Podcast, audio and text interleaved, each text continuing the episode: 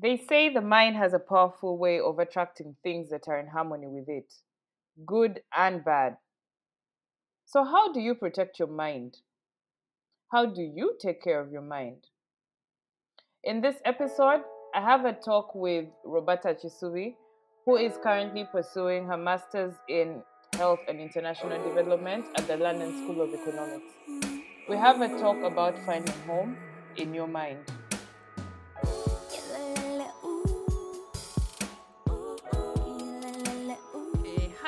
Guys, welcome back to this week's episode of Can We Talk? Hey, for a minute. Hey, it's your girl Belinda, also known as Muna Kampala, and I'm excited to be back this week with another episode of Finding Home. And this episode, we're going to be finding home in our minds. And I have an interesting guest. Uh,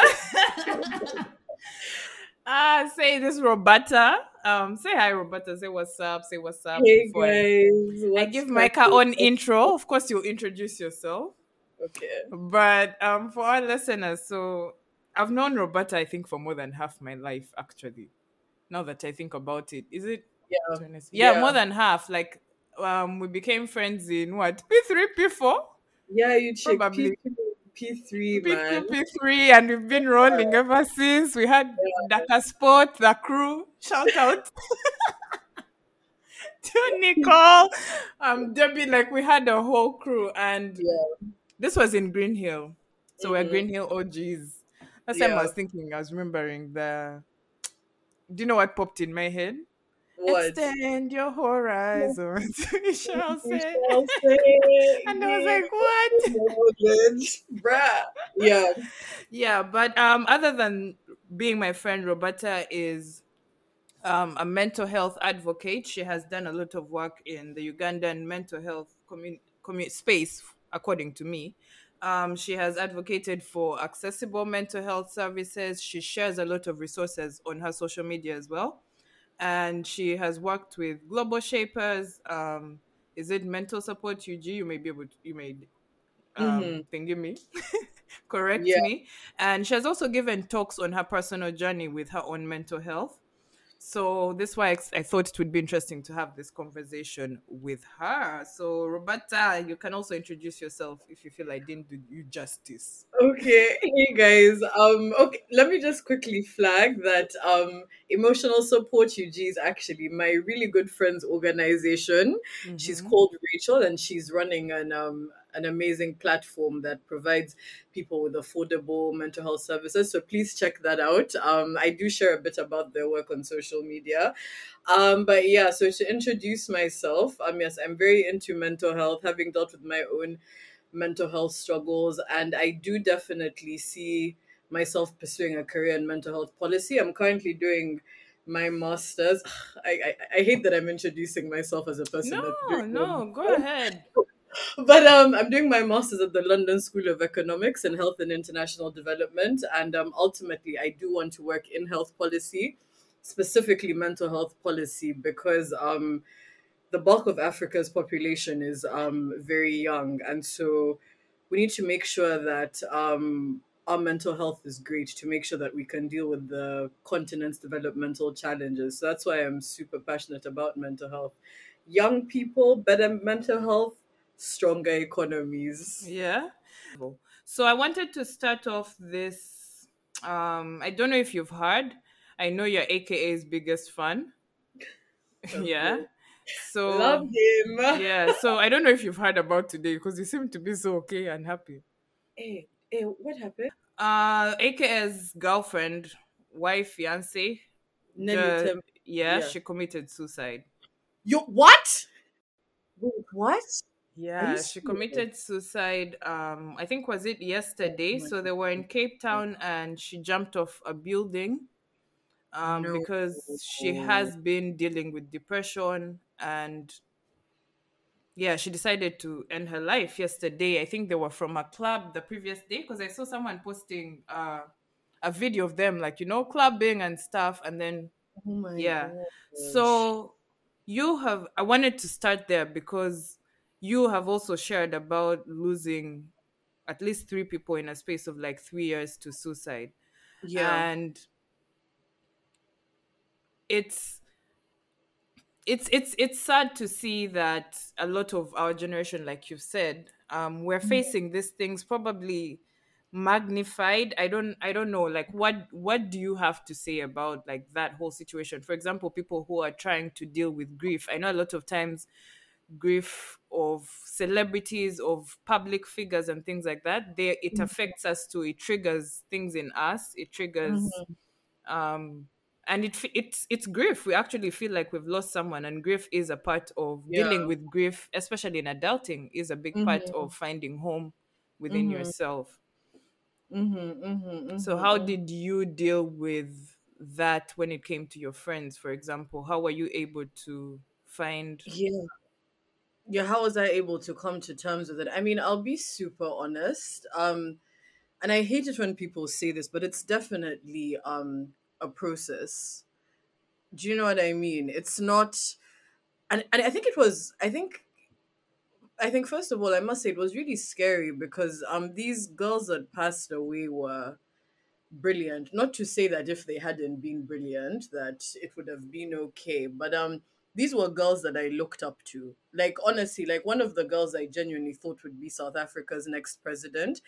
And so I think for me, I think a very big part of dealing with this was I think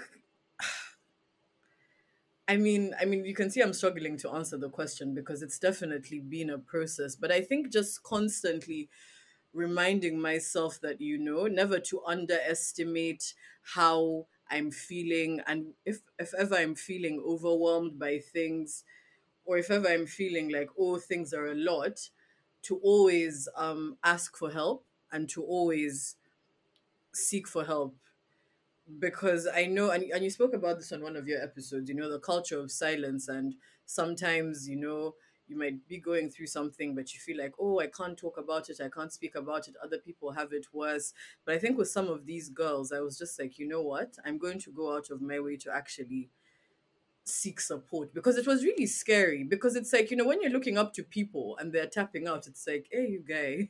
yeah You know If- what I mean? if- yeah it's it's like what must happen like what what what's the point of any of this and so i think like a very big part of dealing with all of this for me has been um just asking for help and like constantly affirming myself and also not being too hard on myself as well. I know that's like a very tricky one, Mm. especially for the um for the overachievers in the building because it's like you know you're always trying to we're Yeah. here bruh no honestly because like you're always out here trying to be great trying to do all these things or Mhm. even if you don't feel like maybe you wouldn't classify yourself as an overachiever and you maybe sometimes feel like you're not doing well enough and people around you are like you know doing a lot and you just I've, I've low-key lost my train of thought. Okay i've come back. Um but i think just reminding myself that you know ultimately at the end of the day like like this life is um temporary. And i mean i know that sounds like very pessimistic but it's like you know don't don't break yourself like Yeah. find a balance and if you're struggling just just ask for help. Like that's definitely been a very big part of dealing with the grief that came with um seeing these three amazing ladies lose their lives by suicide. Yeah. Yeah. And mhm, also, I think um, to your point of asking for help as us overachievers, mhm, um, mhm. or even if you're not an overachiever, but just in general, the way our generation is kind of hard with Mhm. being vulnerable and saying, "Yo, I'm actually not dealing with this. Okay, like I'm not Mhm. dealing with this at all. I need help and stuff." yeah um on the other hand also in terms of your own community i think there's also a responsibility that we don't talk about enough that we have towards other individuals that we care about if you know they're exactly. going through something pay attention to your friends you know. Um if you know your friend is who's always doing something in a certain way there's a change like pay attention to it and reach out because sometimes it's hard to reach out when you're going Mhm, through it. mhm, mhm. so if the other hand can reach out like yeah. it's it's something that we need to talk about more as well.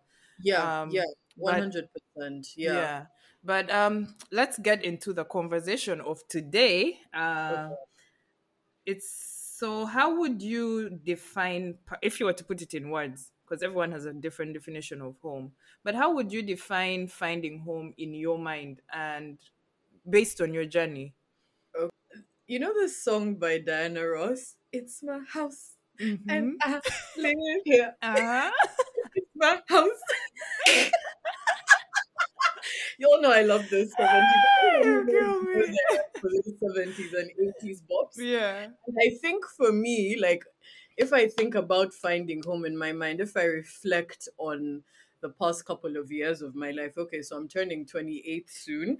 And I think a very big part of finding home in my mind has been understanding that, you know, like, my mind is my house, okay? And Mm. I live here. And um I need to be super conscious of what I let in and what I let out and Mm. no, no, not not even what I let out, but particularly what I let in. In that, I think growing up, maybe as a girl, um, in an African society, there's certain expectations of you.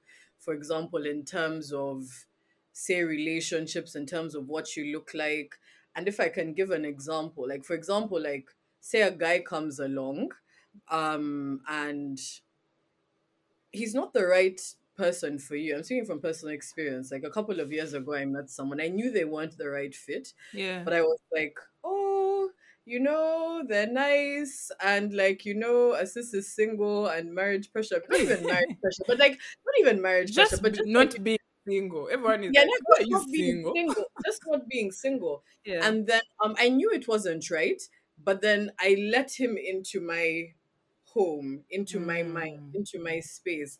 And it was a very short lived um, relationship, but it was extremely destructive. And I think I've had a couple of different scenarios like that when it comes to men, when it comes to habits, when it comes to experiences. And I think so for me, a major part of finding home in my mind has been saying, you know, my home is my mind.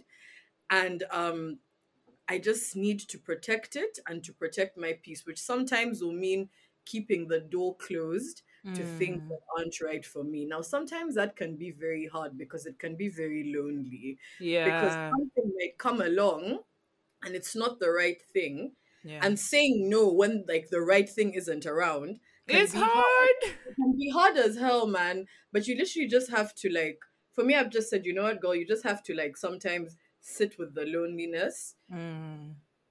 and you know trusting that the right thing will come along eventually because letting in what isn't right for you is you going to be very you being very disrespectful to your mind. And i've done so much of that. And so finding home in my mind has been a major part of it has been saying no to things that aren't right for my mind. And it's been um it's been very tough. I won't even i know sometimes social media likes to romanticize oh, yeah within yourself saying no to all the things that are not right for you so you can be at peace.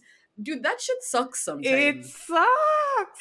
I'm going through it as well. Like it's also Yeah. a major growing pain. Like Exactly. setting boundaries sucks, yo. Like Yeah. Yeah. people love to talk about it in, like you said, a romantic way. But yes, the loneliness will come when you set that boundary and the person leaves. Yeah. The loneliness will come when you set that boundary in terms of your habits, and now you don't have that habit to Exactly. to escape exactly. to. My guy. It's a reality. So you've said a lot. I don't even know where to start from. I know. But if we were to start, let's start. Let's switch it up and start with relationships. Yeah. Um, let's know so friendships and just relationships with family, like relationships outside of ourselves. Because before we go back to the relationship with ourselves, I think they affect us the most. They affect our mental health. Um, like you can be having the best day of your life, and your mother does something, and psh, your day is gone. Or Yeah. your friend says something, and psh, like, or you go Mhm. through a breakup randomly, and your your Yeah. life goes to shit for like a year. Exactly. So, so relationships are a big part, but we can't live without them. So you talked about Yeah. setting boundaries in your relationships. Mhm, mhm, mhm. Um, how has it been for you dis- trying to discern the difference between your mind and let me say your friends thoughts opinions experiences because i think that's a part of setting mental boundaries as well Mhm. whereby let me say you want to be there for a friend or a friend is going through something protecting your energy while also being there i think these days they Mhm. talk a lot about emotional dumping Mhm, mhm, where you know we're all going through it guys yeah, yeah, true, and true, as true. much as like earlier we talked about holding your your friends hands and stuff Mm. sometimes we don't have that space ourselves and you're trying to create a community and you have to learn how to discern how has that Mhm. journey been for you with your friendships or even in intimate relationships staying keeping your mind sane what did you learn because you've taught us what you unlearned from your previous one but what can mm-hmm. you say you'll do different now okay, what would I do differently in terms of like managing relationships where, say, one person might have very heavy emotional needs that end up affecting my mind as well? Is that what you mean? Yeah i don't want to even say heavy because everyone has yeah, emotional heavy. needs Yeah, um yeah. but being able to feel your emotional needs while also feeling others without emptying your cup Yeah, because yeah, so yeah. the emptying of the cup is what i'm talking about because it does also when you start doing Mhm. the work of finding home in your mind yeah you have to watch for that as well Yeah, no, that's actually a really, really good question. Um, you know, I I think it's really interesting in that I think the more that I've sort of like become like a lot more assured of myself and like the things that I stand for and like the kind of people that I want around me and the things that I tolerate and the things that I don't tolerate, I've found that the friendships that I've had that have gotten closer and closer have naturally sort of led to a balance where there isn't much there isn't a situation where I constantly feel like I'm giving, giving, giving without being replenished. Do you know what I mean? Because I think sometimes in relationships that are slightly I don't use the word toxic, but unequal, or Mhm. where you have one party giving more than the other in different ways. In like, say for example, like one whenever say ju- just in different ways. Like for example, say when one party like needs you to help them with stuff, you're Yeah. always. But then when they need you, you're not there. Mhm. And like things like that also do translate in terms of like emotional dumping and things like that. And I think for me, I've found that when I've said, you know what, this person isn't always very consistent. This person isn't always um they're not reliable and I've put boundaries around things like that in terms of what I'm going to tolerate and what I'm not going to tolerate.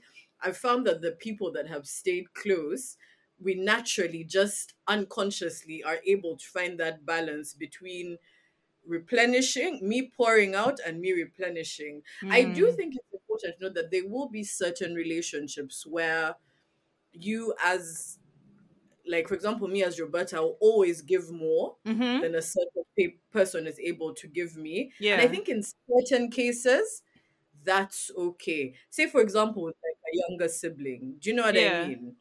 That's fine. But I think Hey, all like the firstborns with- will come for you. You'll be there saying, I think. We're trying to deal with firstborn syndrome in Africa, and you're here saying, I think like a younger sibling. No no okay, personally for Super me tired of like, being junior mothers. I know. Okay and, and I know everyone's different, but I think for me, like Yeah, at least But I get what you mean. Yeah. yeah, for me, for my three brothers, like what I will always be there for them 120 and 30, 130 percent. But Mm. because they're younger, I can't expect them to do the same for me. But of course, you can't have that with any with everyone and anyone. I think if certain friendships aren't able to recognize that, then I think you just have to put some some boundaries up, especially if you feel like you're not being replenished. So I think for me, in just setting boundaries in general, yeah, my re- uh, quite a few of my relationships have sort of drifted into this realm where I don't necessarily feel like I'm drained. And if someone needs me a lot more, I always know that like like I'm able to give because I know I can count on them as well. Like there's a Like- wave in relationships. There's a period when the other person maybe needs you more, Mm, and then yeah. there's a period where that um yeah, I'm yeah. I'm yeah, the reciprocity is guaranteed, and I've Yeah. made the very conscious effort, and I think we all need to do that, especially for like for like the for the for our inner circle. I think it's very important that you're sure that reciprocity is a key part of your relationships. Otherwise, you will literally just be sucked dry. Because some people, no, honestly, because some people, I mean, I mean, I've been that person as well. I'm not out here pointing fingers, but sometimes, you know, some some friendships can be very selfish, where they'll always expect you to give, give, give, and um, they're not. They won't necessarily be there in the capacity that you want them to be there, and that shit will actually just like honestly just break your mind, and you will literally any mental capacity. So yeah, man, like reciprocity, reciprocity, assessing reciprocity is a key part in having peace in your mind when your friends need you to be there for them. Yeah, and I love that you also talked about watching out for isolating yourself. You kind of brought it mm-hmm, up with mm-hmm, there are mm-hmm. some friendships like even for me there are friendships like for example that i hold so dear that okay it's not it doesn't mean that if you can't keep up with this boundary we are done completely it may just change the dynamic Yeah. like maybe i will watch for how much time and energy i put in that friendship but it doesn't have to Mhm. die completely because you still need community and some Mm. of these Yeah, friendships true, are important and some of them are your yeah. family like you're not gonna do Yeah. away with Word, word, girl, there's family too and speaking of Yeah. family let's go into trauma um Yeah. because i think a lot of times again finding home in your mind is Bruh. dealing with that con- that constant um one of my favorite teachers on finding home in your mind is Eckhart Tolle. I don't know if you've heard of Yeah. him. I've Um, heard you speak about him. yeah, man, that guy helped give me a tool. I'm not going to Mm. say it as like it worked and that's it. It's just like therapy. It's an everyday thing, like it's a process. Um, but he gave me a tool to find home in my mind, man. And he talks about how a lot of us, our mind is a constant stream of thought, like Mhm. constant voices that you've held since you were a kid, voices of your teachers. You know that teacher who told you I hate, like you're not Togenda Kola Chintuchona. I don't know those teachers. Oh God, there's a teacher who has come in my mind. Yo, it will pass you. Yeah, you killed me. Green, Green Hill Academy. Green Hill. Oluwano, rest in peace. Yeah, yeah, it will pass you by. So, um, a lot of us do live, do live in your mind, in our minds constantly. That we never have time to even sit back and observe those thoughts and yeah. discern which thoughts are yours, which ones are yours and not yours, and even the ones that are yours. Not every thought you have is true. So, Word. trying to find peace in your mind, but the constant stream of thought, also, where I was saying this is because of the traumas that we face. Inner Yeah. child trauma, things we're trying to get over. Um, Mhm. If you could, you don't have to share this, but if Mm. you think back to like the darkest time of your life, Mhm. what do you think kept you going, or what did you hold on in hold on to in that time? Yeah. Um yeah, I think there've been yeah, I think there've been quite a few dark times, but I think 2019 was particularly bad, particularly like the first half of it and um I mean, you know, Be- Belinda. I think Belinda knows. I've always been like, I've, I've always been on like the thick, chubbier side. Mm. And um, but I remember something happened in January 2019. I was just about to say some nickname of yours. you would have killed me. Gucci. I knew what you were going to say. Let me expo- These people used to call me Bigula in Green Hill. 'cause my house was so Yo, bad. we ain't shit, by the way, now that I think about it. um no but but in 2019 i was like something happened and i literally at the beginning of 2019 i was so depressed i lost weight i was like mirror better to lose weight usually i would be Mm. eating like mad and i would get even bigger Mm. and no i was honestly like ready to tap out i was literally so ready By i was tap out, you mean tap out like from life? yeah, bruh, I Mhm. was ready. I Mhm. was ready. And honest to God, the only thing that kept me going, I think, was my was my parents. Because I Mm. knew, um, Belinda, you know my parents. They're great. Yeah, they're sweet. I knew I knew if I tapped out or if I did anything, it would Mm. absolutely it would absolutely break them. It would absolutely, absolutely, absolutely break them. But I do recognize that there's some people who, even if they know that they have people that they love, Yeah. they will like it gets to a point where it's just too much. Yeah, and they will absolutely tap out. So I think I think and like at that point like I had literally lost I had I had lost my mind. I literally did not have any sense of who I was and I think I kept trying to downplay what had happened which made Mm. it worse because I think it's a I think it's also just something very important for everyone listening to know that if something has happened and it has been and when it initially happened like it it messed with you a little bit or event it messed with you or even like maybe the shock of it hit you after Yeah. never try and deny the feelings because it will just take you even longer to Mm. deal with it and it will even just mash you up even more and um and so i think like a major part so the only thing that kept that kept me from not tapping out was my parents but in terms of actually getting back to the reset in terms of understanding who roberta was um i mean i will definitely say it is definitely still an ongoing process again therapy but i think most importantly I think because you know sometimes people talk about you need to heal before you can go into anything again. You need to heal. You're healing. And there was a point I actually had beef with that word because I was like, what does that even mean? Because is it possible after I've been through something so tough, is it possible for me to actually go back to some version of equilibrium? But I think for me, healing and sort of getting back to who I was was understanding what got me into the situation that Okay. traumatized me. And of course, sometimes these things are beyond our control. But if something traumatic happens and you could have done something to avoid it, Yeah. of course, sometimes, especially if it involves another person, of course, people shouldn't treat people badly. In that, even if you got into something, there were red flags, bitchy bitchy, you ignored them.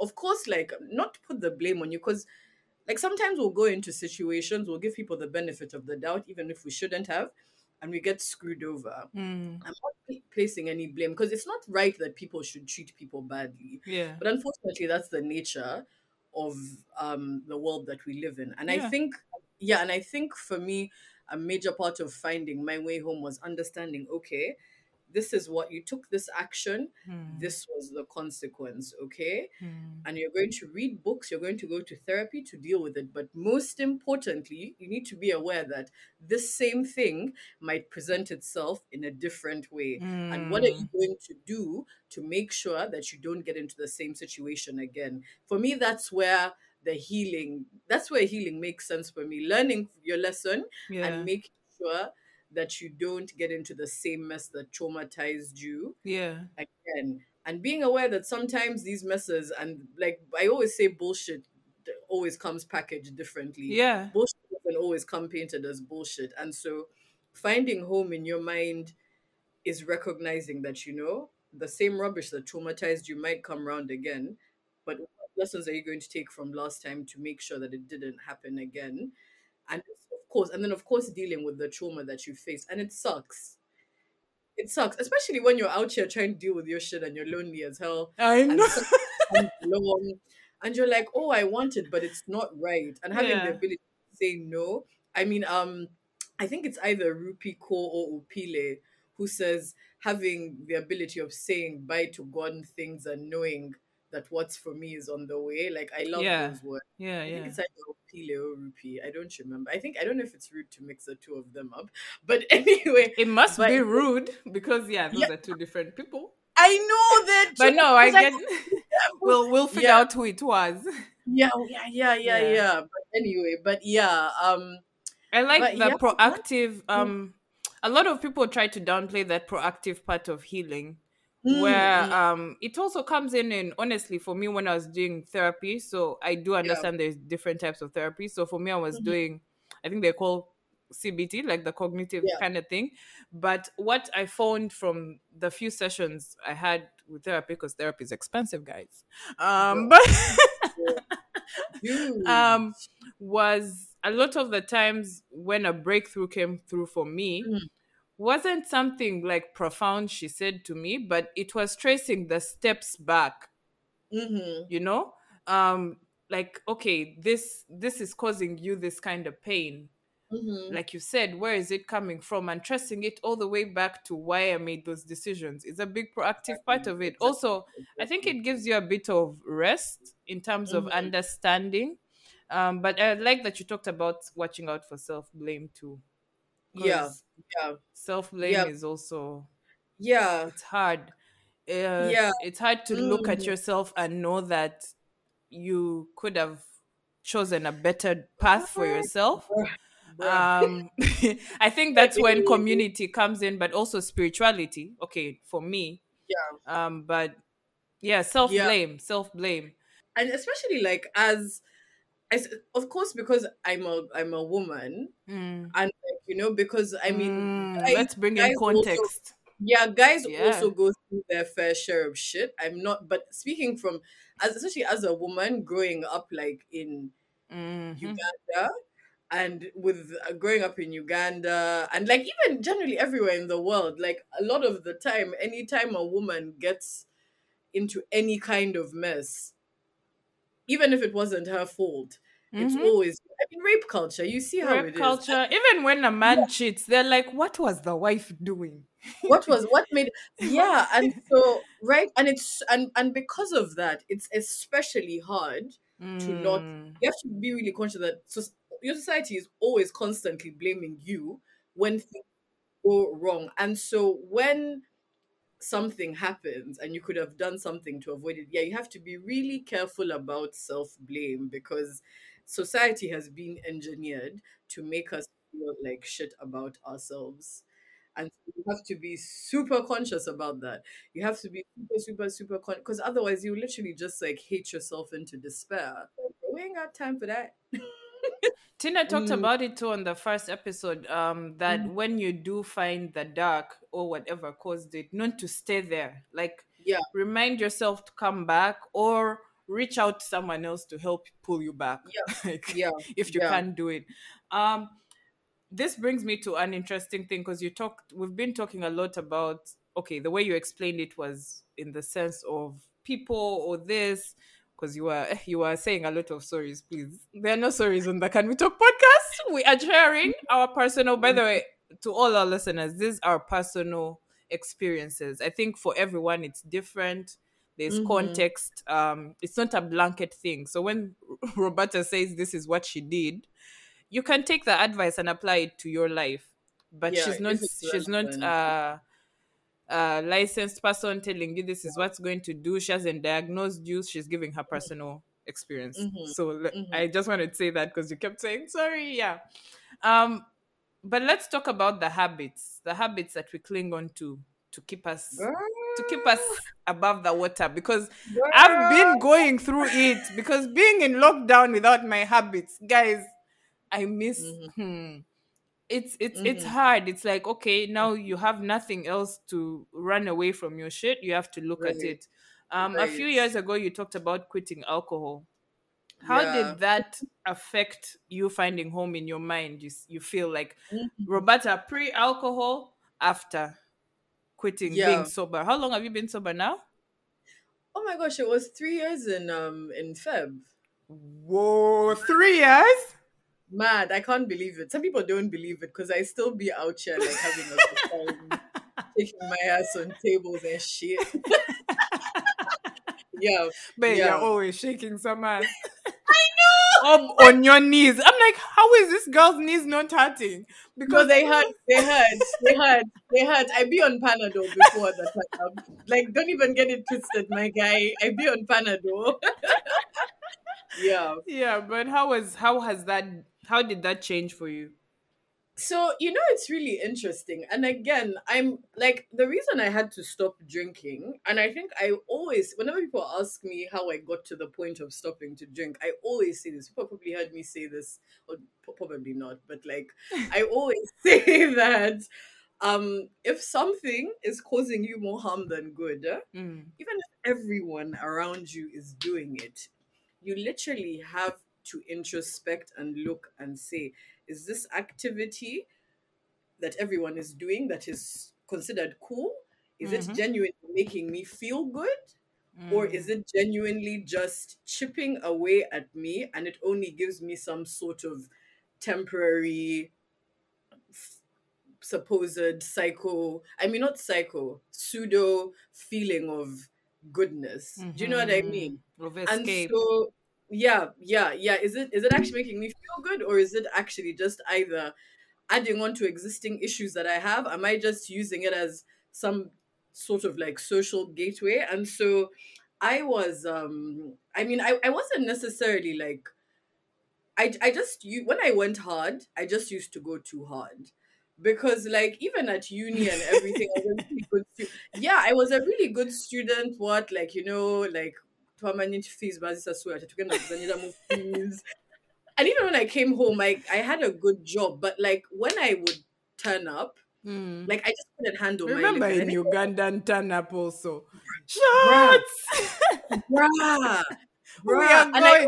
My friends used to say, "There's no underperforming. Why are you underperforming?" Exactly, exactly. And I think it also stems from the fact that for so many of us, like our parents, like alcohol is a taboo at home. I guess understandably so.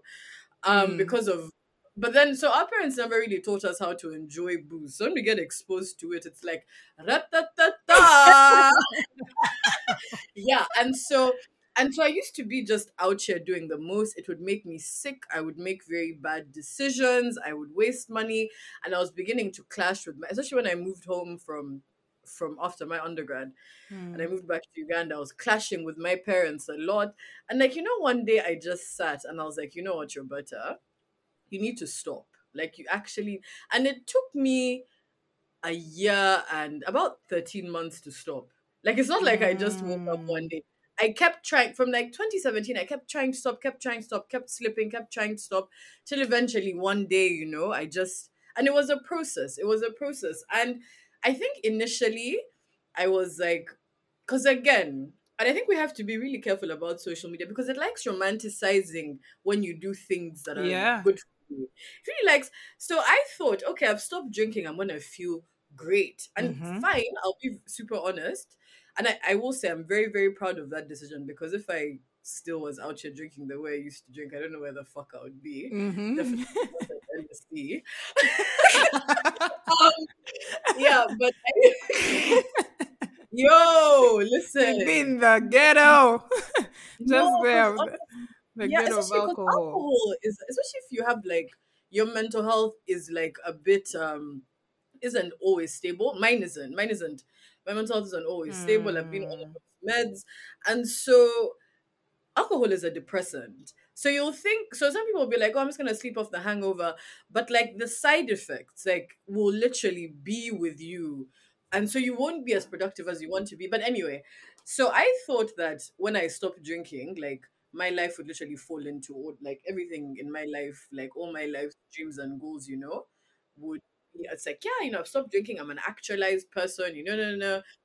And like, yes, they were the health benefits, yes, were great, but it definitely came with like a very intense wave of like I mean, I used to try and paint it as FOMO, but especially when in the early days, because I didn't want to be around people that were drinking, but it it did come with a little bit of loneliness. But unfortunately, like my inner circle, like our relationship, the foundation of our relationship wasn't like turning up, which really helped. But there's a couple of other people who I am still cool with. But like the, I think the foundation of our relationship was enjoyment, which is absolutely fine. But at the point in my, and I'm still cool with them at, at, at, at the stage that I'm at in my life now. I can still bless them because I won't get tempted to drink. But I think at the time, you know, it's like, whoa, it's like, you know, it's like taking a step back from like a whole social aspect of your life.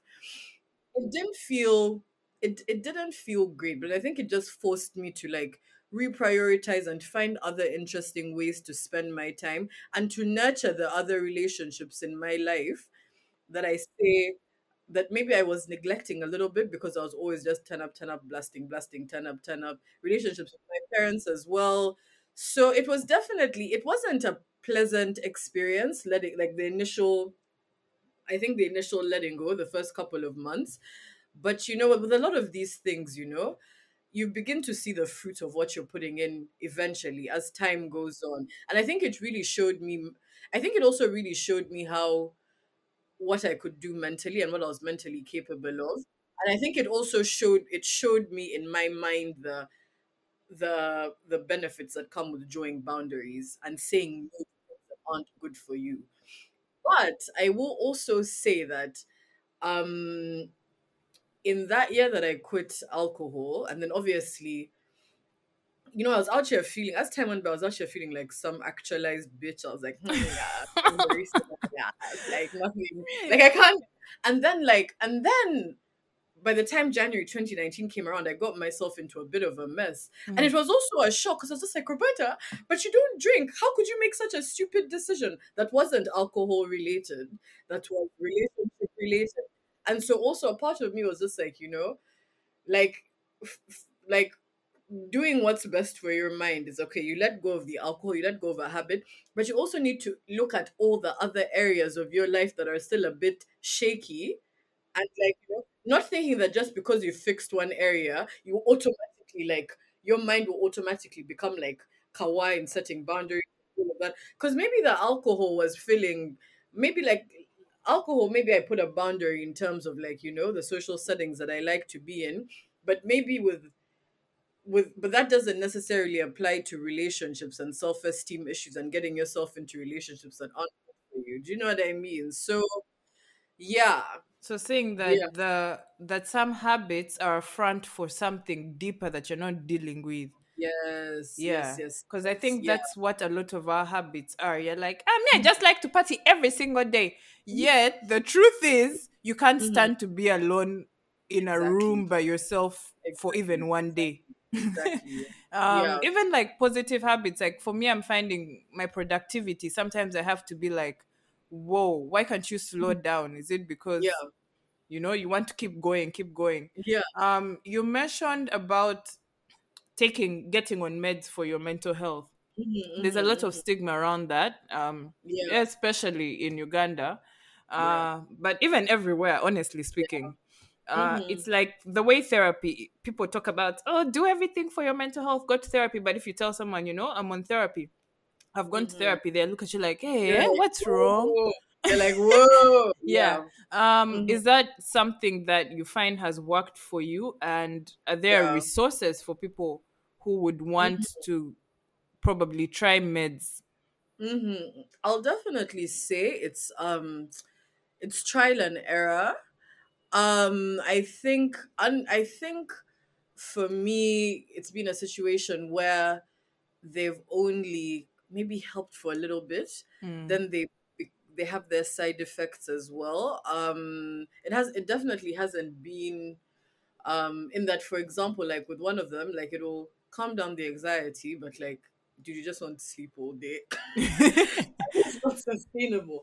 Do you know what i mean? Um yeah i i, I did have to take one in january in, in 2019 because um yeah. Because of life. Because of life. And that helped a bit but um i think it's definitely one of those things where it's like i wish it was i wish i wish meds for mental health was like you know i have a i have a headache i'll take a panadol. And i know if I take a panadol it will be kawa. If panadol doesn't work then brufen will work. If but unfortunately with mental health meds and of course you have to speak to a licensed um psychiatrist psychologist to give advice on that. But that's definitely um that's definitely a solution. And um there's a lot of stigma around it as well. But um i know so many people who've been helped by meds. And so it's definitely something that people shouldn't shy away from. Um yeah something something people shouldn't shy away from. I remember i think i remember the first time i was i was put on meds what as an adult. I think it was in 2017 um i was working um a very stressful job um at a bank. Um i'm sure everyone has heard rebecca's backstories everyone's tired of how rebecca was stressed. I will say the she was my the mom's favorite bank teller. Me i'll say it my mom I every "Ah, I met your friend. You know, for all these years, my mom will never say your name right. I'm like, "Eh, she's so happy in the bank. I'm one Like- aqua smile. in my mind, I'm like, mad bitch is suffering. my guy. Like, and I will say, I went to the bank and left after like I think a month. I was like, yeah, my, My guy. won't die here. my guy. And I will say the people, the my colleagues that I was working with were lovely. Like my the people that I worked with in the branch were absolutely lovely. But um, the work just wasn't for me, and my body was beginning to like. I mean, I was, I, I, I mean, I didn't like it, but like my body was also like, we don't like this either. So I was getting lots of really bad like heart palpitations and things. And I know this sounds so mad, but like because I was really stressed, I used to eat junk all the time. Were in Garden City. Capital Shoppers, go and buy your samosa, your chapo, pizza Mm. connected day. Yeah, hey, have pizza deals. I was eating lots of junk, and and like my heart kept beating. My heart would be beating quickly, quickly all the time. And me, I was like, eh, I must have heart disease because I'm fatty shit. Yo, I really thought I had heart disease, my guy. And I remember going to the doctor. I'm like, you need to put me in the ECG, the electrocardiogram. Ah, but and I know how you can talk after you're read your sure. See, the problem is you know me. You know me. My head's just too big. I was like, yeah, so you need to put me in the electrocardiogram to look at my heart because, you know, I've been eating lots of junk at work and, you know, my heart's not kawa. Yeah, the doctor just, you know, when the doctor just looks at you like these, these, these, these youth that think they know more. And he was like, Mm. well, you just have anxiety.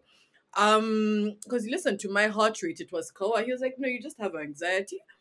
And he put me on, um, he put me on a low dose of um um of an antidepressant and it helped it Mm. definitely helped It It's funny. definitely I've been feeling like of Yeah. of recent. I've Mhm. been getting those heart Mm, palpitations that you talk about. Like they're mm. actually scary. Like I get what you mean that um you can think you have a heart problem because even me, yo, there's a night I woke up and I was like, there is something wrong, and it's literally anxiety, and it yeah. hurts because you can't pinpoint where it's coming from. Mhm, mhm, Because mhm, this mhm. time eh, the heart is beating so fast, like it literally My wants to come out of your chest, and it attacks you at any time.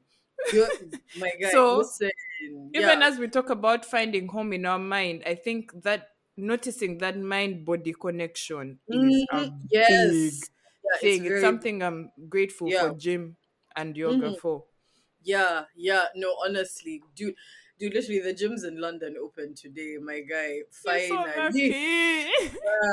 Oh my goodness. Yeah. But yeah, no, yeah, the mind body connection is no, it's really important because if you ignore what's happening in your mind, hmm your body is going to start sending off alarm bells. And sometimes it even starts with like I remember like um in the latter half of 2019 and I was working at this company and like because like I was not kawa, like I was very like I was out here. I had like I would I would definitely I didn't receive an official diagnosis, but I think I definitely had some version of like well I definitely had anxiety because I used to get mad heart palpitations.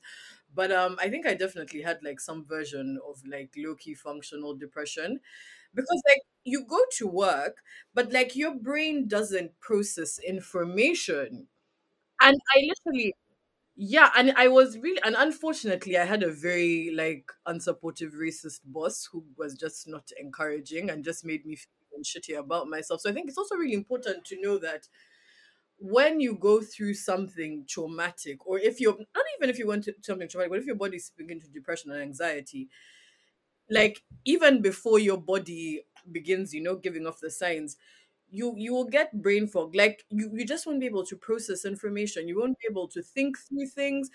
And it's really important to not ignore that and to play it off as you thinking you're dumb because you're not. You actually just need to what? Just, just just deal with it properly by yeah speaking to someone like reading a book i'm actually reading a book um let me read the title for you let me read the title for you.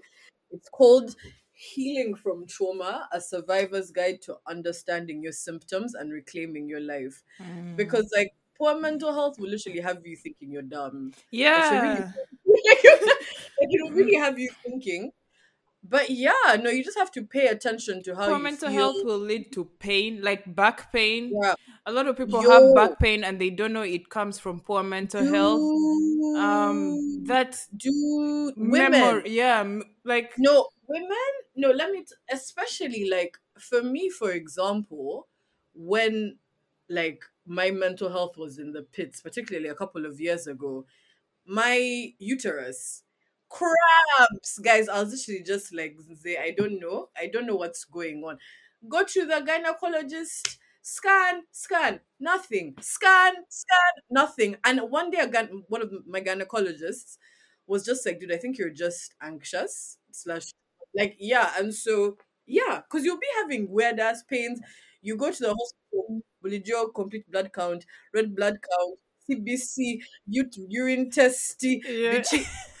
bitchy. I know, I know. Yeah, Become yeah. guys, your body is actually letting you know what's happening in your home. exactly. Like it's actually letting you know what's happening in your home. Yeah, So pay attention true. to it. Don't just be like, "Ah, Munange, it just happened. No, it didn't just happen. There's something Yeah, there. It's telling you something. It's sending you signals. Exactly. Um, to we we're almost coming to the end oh already. my Every time I start recording, I'm like, how we almost at the end? Because I get into it and now it's starting to get like, "Ugh." um, but maybe we can end with what's the one thing you've unlearned and the one thing you've Yeah. learned um Okay. on your journey of finding home in your mind. I think one thing I've had to unlearn is the need, and this is it's probably a little embarrassing to admit, but like the need to not appease and to learn how to be okay with who I am and what I like because um you know people will always be out here and I'm like I don't care what anyone thinks about me. I don't give a shit. I don't give a shit.